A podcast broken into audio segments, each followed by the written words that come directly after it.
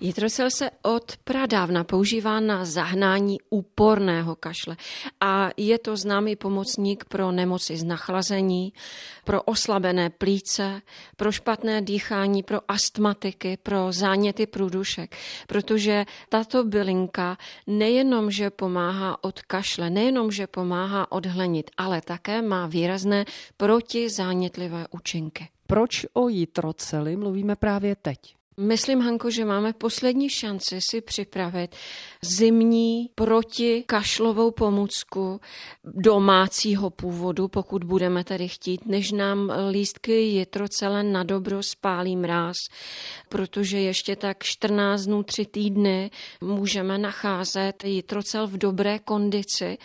A když si ho nazbíráme na nějakém takovém čistším místě, tak velice snadno z něj připravíme účinnou zimní medicínu. Jak si takový syrup připravit? Dáte nám recept? Těch receptů je celá řada, ale princip spočívá v tom, že ty lísky se nějakým způsobem rozmělní.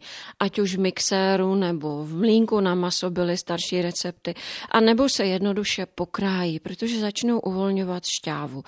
No a teď bych doporučila udělat například horký výluch, tentokrát zalít horkou vodou, nechat asi tak 24 hodin působit a potom to zahřát k bodu varu, ještě to chvíli povařit vařit, protože některé byliny potřebují k uvolnění účinných látek prostě víc tepla, někdy se musí i krátce povařit, scedit a smíchat například s medem, dát do lahviček, otočit, nechat vystydnout, no a zkrátka užívat.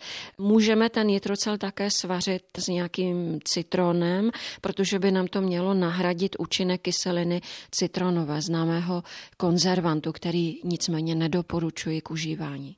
My jsme mluvili o jitroceli hlavně v souvislosti s kašlem, ale dá se použít i na něco jiného?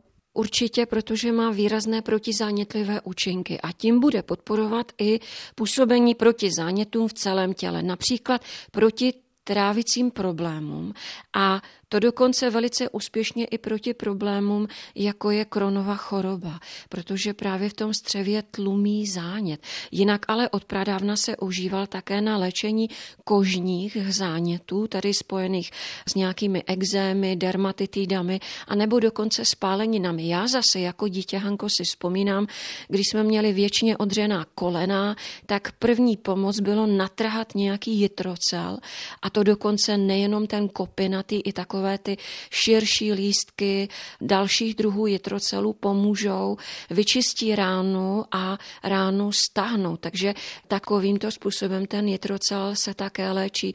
Může se podávat šťáva, může se používat jitrocel v odvaru, anebo se dokonce ty lístky jitrocele na rány můžou i zavázat trošku rozmělněné, aby pouštěly šťávu.